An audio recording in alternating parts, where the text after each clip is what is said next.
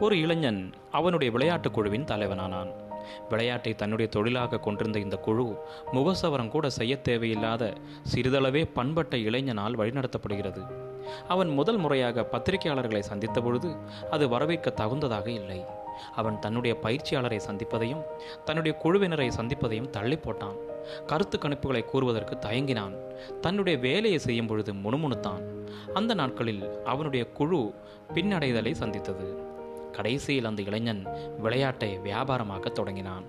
அவன் தன்னுடைய குழுவை வழிநடத்தக்கூடிய அதிகாரம் தனக்கு இருக்கிறது என்பதையே புரிந்து கொள்ளவில்லை அல்லது அவன் தன்னால் முடியும் என்பதை நம்பவில்லை.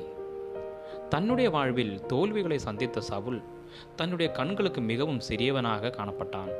தன்னுடைய கூட்டத்தினர் அனைவரையும் காட்டிலும் மிக உயரமானவன் என்று வர்ணிக்கப்படும் ஒருவன் இப்படி சொல்வது வேடிக்கையாக உள்ளது.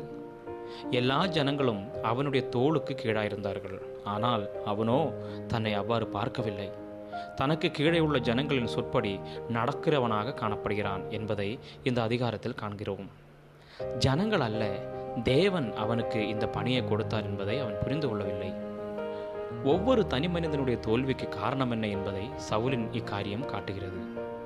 நாம் தேவனுடைய சாயலில் அவருடைய அரசாட்சியை வெளிக்காட்டும்படி உருவாக்கப்பட்டோம் என்பதை காண தவறிவிடுகிறோம். கடைசியில் நம்முடைய அதிகாரத்தை தவறாக பயன்படுத்தி உலகில் அழிவை கொண்டு வருகிறவர்களாக இருக்கிறோம். இதனை சரி செய்ய நாம் தேவனிடத்திற்கு திரும்புவோம். நம்முடைய பிதா தமது அன்பினால் நம்மை மாற்றுவார். அவர் நம்மை தமது ஆவியினால் நிரப்புவார். இயேசு நம்மை இந்த உலகத்தினுள் மகிமையாய் வழிநடத்துவார். ஜபிக்கலாமா? அன்புள்ள பரலோக தகப்பனே நீர் என்னை காண்பது போல நானும் என்னை காணக்கூடிய கண்களை எனக்கு தாரும். நீர் என்னை அழைத்ததின் நோக்கத்தை நிறைவேற்ற தேவையான கிருபையை இன்று எனக்கு தந்தருளும். இயேசு கிறிஸ்துவின் நாமத்தில் ஜெபிக்கிறேன். எங்கள் ஜீவனுள்ள நல்ல பிதாவே.